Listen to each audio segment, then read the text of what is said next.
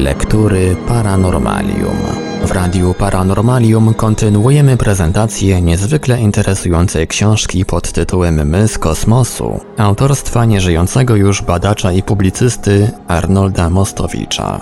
Większość sensacyjnych jak na lata 80. spraw do dziś nie znalazła satysfakcjonującego wyjaśnienia. Na antenie zaprezentujemy w odcinkach wydanie drugie tej książki z 1984 roku.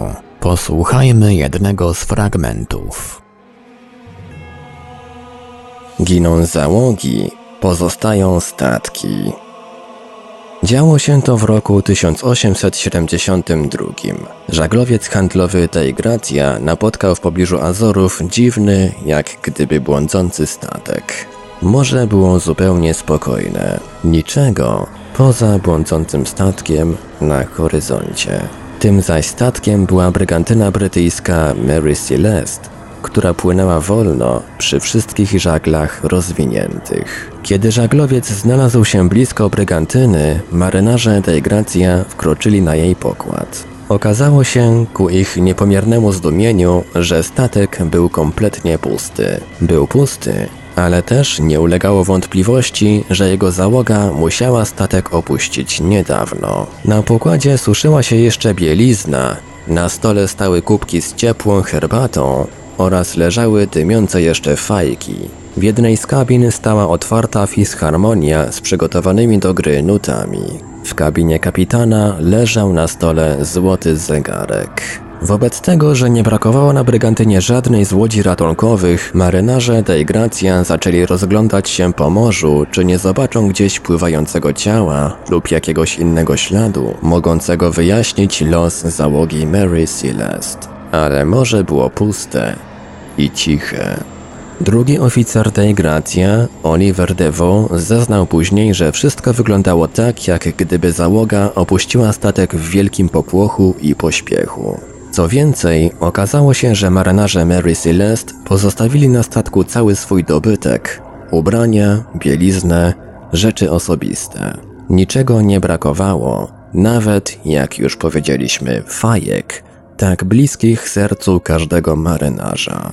Kapitanowi Mary Celeste towarzyszyły podczas podróży żona i córka. One dwie, jak się wydaje, opuściły statek, unosząc ze sobą nieco swoich rzeczy osobistych i jako tako odziane. Brakowało również papierów statku, sekstansu i chronometru. Natomiast nietknięty pozostał ładunek, który przewoziła Mary Celeste. I to ładunek nie byle jaki. Bagatela 1500 beczek czystego alkoholu. Nie było więc mowy, by statek i jego załoga padli ofiarą jakiegoś pirackiego napadu. Żaden przyzwoity pirat nie pogardziłby tak nęcącym ładunkiem. Na statku nie było żadnych śladów walki czy buntu. Nie było wreszcie, bo i to należało uwzględnić, dowodów zbiorowego szaleństwa.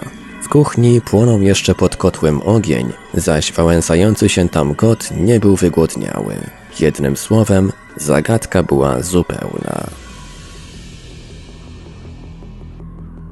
Tajemnicze ślady. Władze przeprowadziły oczywiście bardzo skrupulatne dochodzenie. Specjalna komisja dokładnie zbadała statek i stwierdziła jeszcze kilka zdumiewających faktów. Oto na kadłubie Mary Celeste odkryto ślady świadczące o tym, że statek musiał się zderzyć z czymś nieznanym. Były to ślady zadrapania pochodzące od jakiegoś przedmiotu ostrego czy trącego. I to ślady widoczne z każdej strony, na wysokości około 50 cm powyżej linii zanurzenia. Czyżby więc jakiś nieznany statek tak niebezpiecznie zbliżył się do Mary Celeste? Byłoby to nader dziwne. Po pierwsze, skąd takie zderzenie z obydwu stron?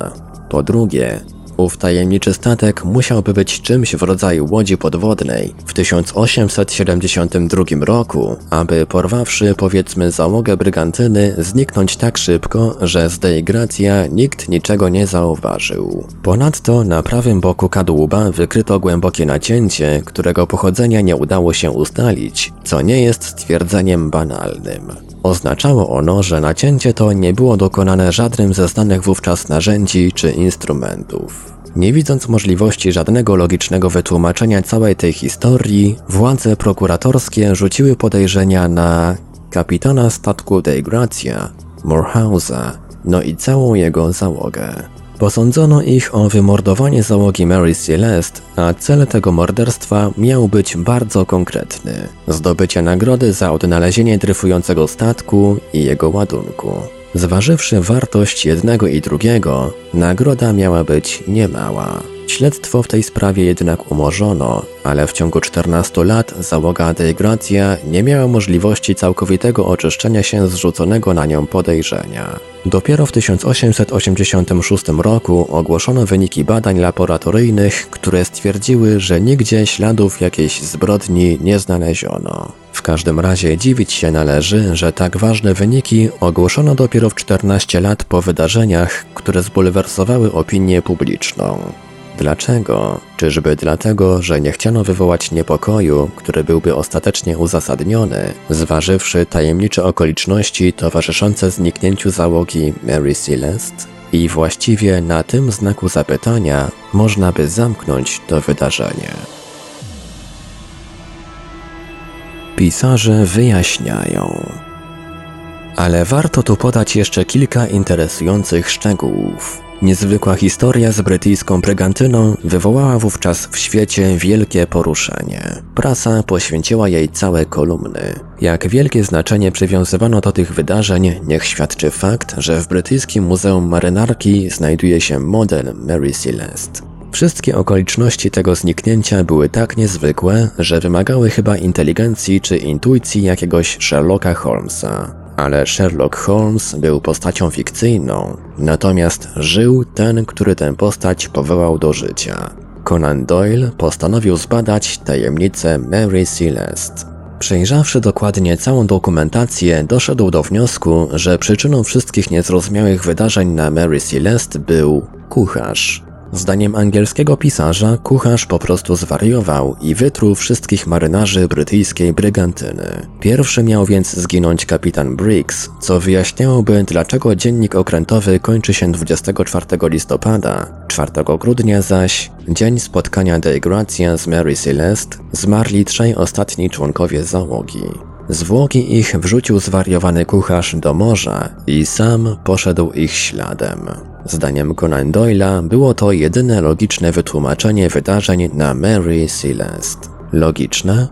Może, ale nieprawdopodobne i nie liczące się ze stwierdzonymi faktami. Czy jest rzeczą prawdopodobną, aby nikt z marynarzy nie podejrzewał czegoś niezwykłego czy nienormalnego, skoro jeden za drugim wymierają członkowie załogi? Ów kucharz zaś musiałby być zdolnym czytelnikiem powieści samego Conan Doyle'a, aby po dokonaniu zbrodni tak znakomicie zatrzeć wszelkie ślady. Wersja twórcy postaci Sherlocka Holmesa jest być może interesująca, ale oczywiście nie wyjaśnia wyjaśnia zagadki Mary Celeste. Spróbował więc w tej dziedzinie swoich sił inny popularny przed laty pisarz Keating. Keating, aby wyjaśnić fakt zniknięcia dziesięcioosobowej załogi, uznał za konieczne dorzucić do tej załogi trzy osoby dodatkowe. Te trzy osoby kapitan Briggs miał wypożyczyć u Moorhouse'a przed wyruszeniem w drogę. Podczas podróży jeden z oficerów Mary Celeste, doprowadzony do szału fisharmonią żony kapitana, próbował roztrzaskać nieszczęsny instrument. Przez nieostrożność zabił jednak żonę kapitana. W rezultacie ten ostatni popełnił samobójstwo. Reszta załogi, przerażona, uciekła, a na statku pozostało jedynie trzech marynarzy wypożyczonych u Moorhouse'a. Ci wrócili na swój macierzysty statek, o czym jego kapitan nikomu nie wspomniał, chcąc otrzymać wysoką nagrodę za odnalezienie Mary Celeste i jej ładunku. To opowiadanie jest, rzecz jasna, jeszcze bardziej nieprawdopodobne niż opowieść Conan Doyle'a. Ale oto jeszcze jedna hipoteza, która w tym czasie obiegła świat. Obok Mary Celeste miała nagle wyłonić się z oceanu wyspa. Załoga opuściła statek, by zwiedzić nowy ląd. Gdy wszyscy znajdowali się poza Brygantyną, wyspa zanurzyła się z powrotem w toni morskiej, a opuszczony statek został odnaleziony przez Dei Gratia. Oczywiście i ta teoria nie bierze pod uwagę wszystkich okoliczności zniknięcia załogi Mary Celeste. Co tu dużo mówić, Żadna, jakakolwiek hipoteza czy teoria nie potrafiła wyjaśnić tego zniknięcia, uwzględniwszy wszystkie te okoliczności, o których wspomnieliśmy, jak ślady na kadłubie, jak pozostawienie na statku całego dobytku, nawet butów, jak odnalezienie wszystkich łodzi ratunkowych, jak wreszcie ten podstawowy fakt, że wszystko co się zdarzyło, zdarzyć się musiało na 20 minut, pół godziny przed pojawieniem się Deigracja. Sprawy zniknięcia załogi Mary Celeste nigdy nie wyjaśniono. Jeśli zaś dziś wraca się do niej, to nie tylko dlatego, że jest to jedna z tysięcy tragedii, których scenerią są morza i oceany naszej planety, ale przede wszystkim dlatego, że jest to wypadek bardzo dokładnie zapisany w kronikach żeglugi światowej. W dodatku wypadek stanowiący jedno z ogniw łańcucha tajemniczych wydarzeń, których nikt nigdy nie wyjaśnił. Nie tylko załoga Mary Celeste zginęła bez śladu. Rokrocznie zdarzają się podobne wypadki. Jednego roku są one częstsze, innego rzadsze, a niektóre są nawet dość bliskie nam w czasie. Nie tylko Mary Celeste. Od 130 lat towarzystwa ubezpieczeniowe mają do czynienia z podobnymi wypadkami i za każdym razem zarówno władze, jak i te towarzystwa przeprowadzają dokładne dochodzenie, starając się znaleźć przyczynę katastrofy. Wiele z nich nie trudno wyjaśnić, opisy wielu innych przedostają się do prasy, jeśli nawet brak naocznych świadków wypadku, apele radiowe o pomoc lub biuletyny meteorologiczne również nie pozostawiają wątpliwości, jaki dramat rozegrał się na bezdrożach szlaków morskich. Ale nie o tych wypadkach będziemy pisać. Nie chcemy bowiem tej relacji komplikować znakami zapytania co do przyczyn tej czy innej katastrofy.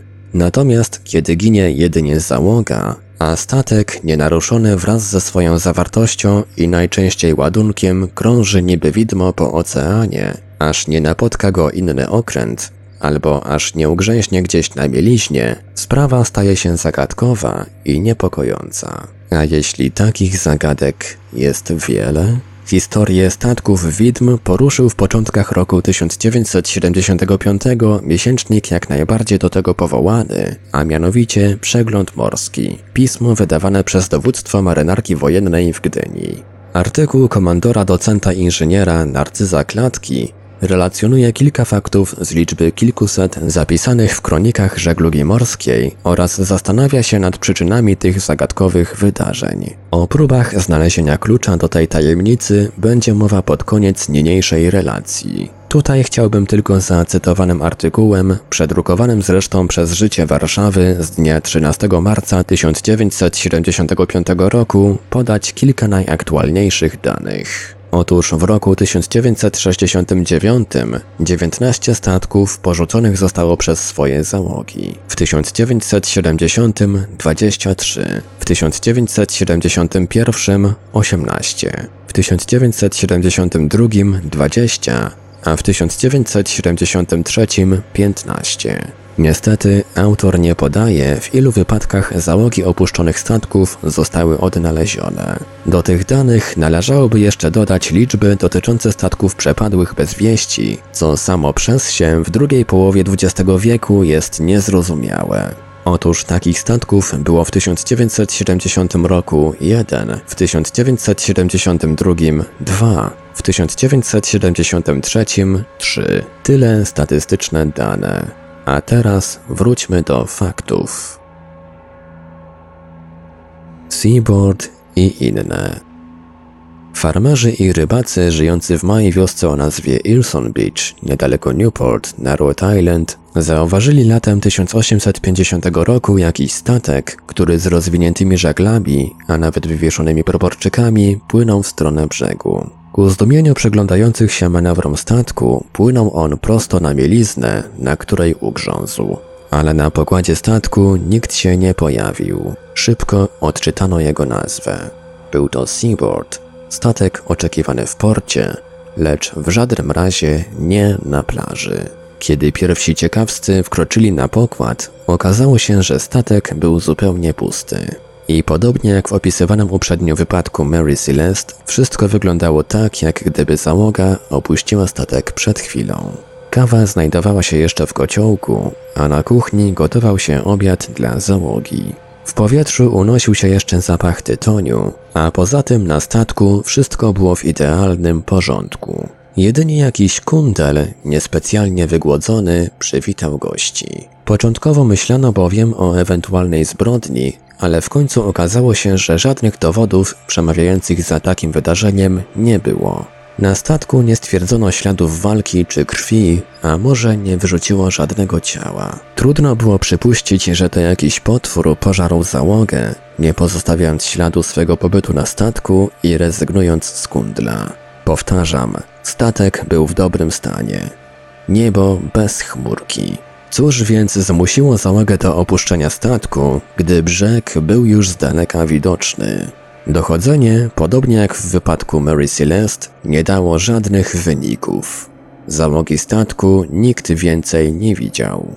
W 1883 roku, niedaleko latarni morskiej w Canby w Oregonie, służba nadmorska, obsługująca tę latarnię, ze zdziwieniem obserwowała manewry szkunera J.B. Cousins. Statek długości 26 metrów, ni stąd ni zowąd okręcił się o 90 stopni i skierował prosto na mieliznę, na której osiadł, tak jak Seaboard. Obserwujący statek sądzili, że to jakiś przypadkowy błąd w sztuce manewrowania i że za chwilę pojawi się załoga, aby opuścić znajdujący się w niebezpieczeństwie statek. Ale żadna łódź ratunkowa nie została spuszczona na wodę i na statku nie widać było żadnych oznak paniki.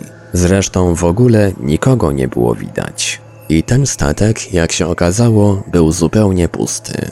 Wszystkie łodzie ratunkowe znajdowały się na swoim miejscu, a woda w garnku z kartoflami dopiero co wyparowała. W kabinie na stole stały jeszcze resztki posiłku. W księdze pokładowej wszystko do ostatniego dnia było zapisane. Jednym słowem, obraz identyczny z poprzednio opisanym. Nic nie wskazywało na to, że rozegrały się tu jakieś drastyczne czy sensacyjne wydarzenia. Normalna atmosfera opuszczonego w spokoju statku. Jak gdyby ktoś po raz nie wiem który nakręcił ten sam film. I tej załogi nigdy nie odnaleziono. I tutaj dochodzenie trzeba było zamknąć bez ostatecznych wniosków. Rosalie był to duży statek handlowy, odbywający regularne rejsy do Hawany. W 1840 roku statek został odnaleziony bez żywej duszy na pokładzie. Jedyną żywą istotą na statku był wygłodniały kanarek. Żagle były opuszczone, a ładunek nietknięty, co wykluczało jakiś piracki napad. W tym wypadku dochodzenie uznało, że przyczyną zniknięcia załogi była epidemia zbiorowego szału. Ale wniosek ten niczym konkretnym nie był poparty. Żadnych śladów. Trzeba zaznaczyć, że w kronikach katastrof morskich opisywane są przypadki różnego rodzaju mistyfikacji, których celem było ukrycie jakiegoś łajdactwa czy zbrodni, rabunku, lub morderstwa. Mistyfikacja polegała na tym, że załoga opuszczała statek, symulując katastrofę i rozpływała się gdzieś w świecie, unosząc ze sobą łup lub tajemnicę wspólnej zbrodni. Podczas przeprowadzonych w cytowanych wypadkach dochodzeń ani razu nie stwierdzono możliwości podobnej mistyfikacji. 7 lutego 1953 roku handlowy okręt angielski Rance zauważył między wyspami Nicobar Andaman błąkający się motorowiec o nazwie Holju. I w tym wypadku okazało się, że załoga statku zniknęła. Sam motorowiec znajdował się w doskonałym stanie. Zaopatrzony był w żywność i tu przygotowywano właśnie posiłek i nakrycie leżało na stole. Radio funkcjonowało, także załoga bez trudu mogła wezwać pomoc, gdyby zagrażało jej jakieś niebezpieczeństwo. Nie stwierdzono też żadnych śladów walki czy paniki.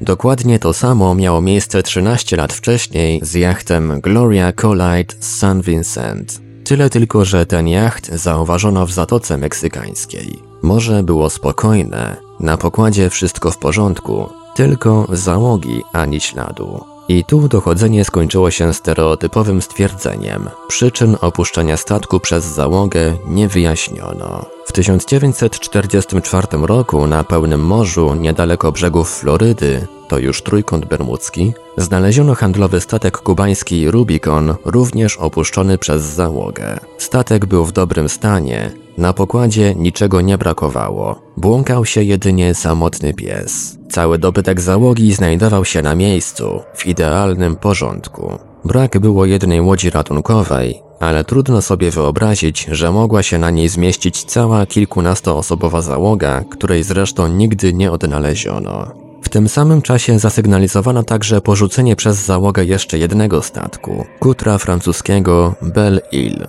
Żadnych śladów walki, żagle na masztach. Wszędzie powtarzają się te same uwagi, te same spostrzeżenia pierwszych świadków czy specjalistów. Za każdym razem prowadzący dochodzenie stwierdzają, że statek jest w doskonałym stanie. Gdyby chodziło, jak przypuszczała przez szereg lat prasa, o wypadki napadów pirackich dokonywanych za każdym razem tym samym sposobem, musieliby ci piraci działać w czasie dłuższym niż jeden wiek i poza tym z czystej przyjemności napadania, jako że ładunki zawsze były nienaruszone. Warto jeszcze wspomnieć o wypadku z roku 1917. Ofiarą tego wypadku był statek handlowy Zebrine. Porzucony przez załogę statek odnaleziono niedaleko Sherburga i tutaj stół w kabinie był nakryty do posiłku. Wygląda na to, że owe tajemnicze wydarzenia rozgrywały się zawsze w momencie posiłku. I tu bielizna suszyła się jeszcze na pokładzie, a dziennik pokładowy, niczego podejrzanego nie sygnalizujący, doprowadzony był do ostatniego dnia. Wobec tego, że był to czas wojny, podejrzenie padło na niemiecką łódź podwodną. Przypuszczano, że łódź podwodna wzięła do niewoli załogę Zebrina i że później, sama zmuszona do ucieczki, załogę zabrała ze sobą, a statek zostawiła na morzu. Ale i to wyjaśnienie budzi poważne wątpliwości. Załoga statku podwodnego miałaby wziąć do niewoli załogę statku handlowego, nie zostawiając na tym statku żadnego, ale to żadnego śladu swojej obecności? A poza tym łódź podwodna mogła przecież zniszczyć pozbawiony załogi statek jedną niewielką torpedą.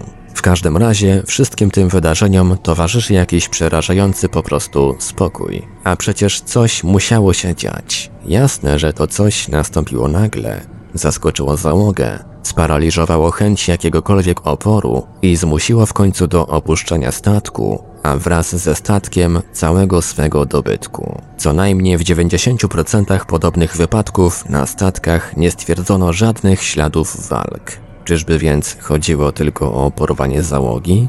I to załogi żywej? Niczego więcej? Po co? Z jakich przyczyn na przestrzeni stu kilkudziesięciu lat coś wykazuje zainteresowanie załogami statków, a czasami niektórymi banalnymi instrumentami? Może zamiast coś należy użyć słowa ktoś.